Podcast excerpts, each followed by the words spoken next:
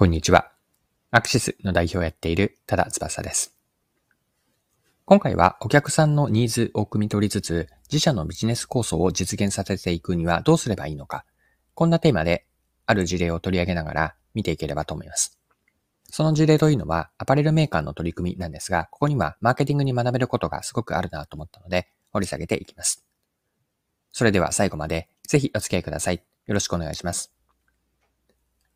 はい。カジュアル医療大手のアダストリアが自社で運営する EC サイトで取扱い商品を拡大するとのことです。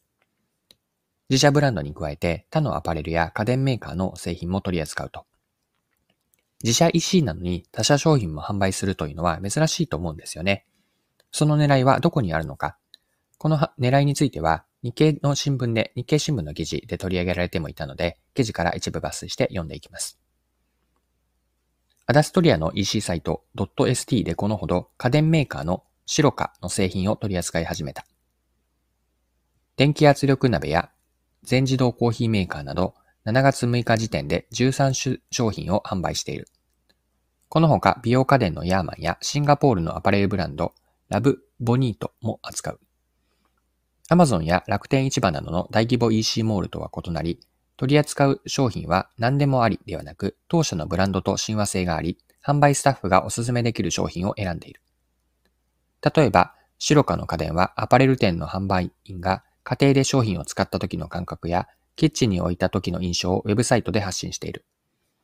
アパレルだけではなく他社製品も売ることで接点のなかった客の取り込みや購入頻度の増加が期待できる。田中本部長は EC サイトは最大の顧客接点。商品の幅が広がれば顧客の満足度も高まると話す。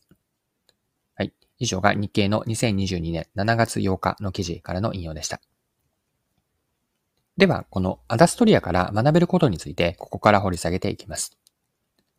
アダストリアの取り組みが教えてくれるのは、顧客視点になることの重要性なんです。往々にしてあると思うのが、自社の都合はお客さんにとっては不都合だということなんですよね。これを EC サイトに当てはめれば、自社で運用している EC サイトなんだから、当然自社商品のみを EC で販売する。これは売り手都合の話です。一方のお客さんにとってどうかというと、お客さんである生活者にとっては自分が欲しいと思えるいろいろなメーカーの商品がそこで売られている方が一度に買い物が済ませられて便利なんです。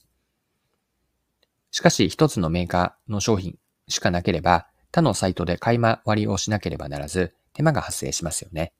こうした売り手と買い手のギャップは少なからずあるわけで、アダストリアが自社 EC で他社商品を扱うというのは、このギャップを解消することでもあるんです。まあ、とはいえなんですが、では他社製品を何でも取り扱っていいかというと、それは現実的ではないですよね。Amazon や楽天と同じ土俵に上がることになるし、まともに競争してもおそらくこういった大手のプレイヤーにへの勝ち、勝ち筋というか、勝ち目はあまりないのかなと。そこで先ほど引用した記事であったように、取り扱う商品は何でもありではなくて、自社商品と親和性があって、販売スタッフがおすすめできる商品を選んでいると。このやり方をやっているわけです。自分たちの目利き力を最下の源泉として、自社 EC でこだわりのある商品を提供を目指していくと。これがアダストリアがやっていることなんです。はい。ではですね、そろそろ今回のまとめにも入っていきたいんですが、学べることを改めて整理をしていきましょう。ビジネスの成功のポイントというのは、お客さんが求めていることと自分たちがやりたいこと、この交差点にヒントがあると思いました。お客さんが求めていることと自分たちのやりたいことの交差点です。アダストリアの場合は、お客さんは一つの EC サイトでまとめて買い物をしたいと思っています。ここに自分たちが本当に良いと思えるこだわりを入れて、独自性を出しているわけです。お客さんから言われるがままの全てをやるわけでもなく、自社都合の独りよがりになるわけでもない。最適なバランスを見極めるのが、お客さんの立場を社内に対面するマーケターの役割にもなるんですが、マーケターの役割というのは、最後に話をつなげていくと、お客さんが求めていることを理解し、そこに自分たちのやりたいことというのを乗せていく。この橋渡しのような役割をしていくというのがマーケターだと思っています。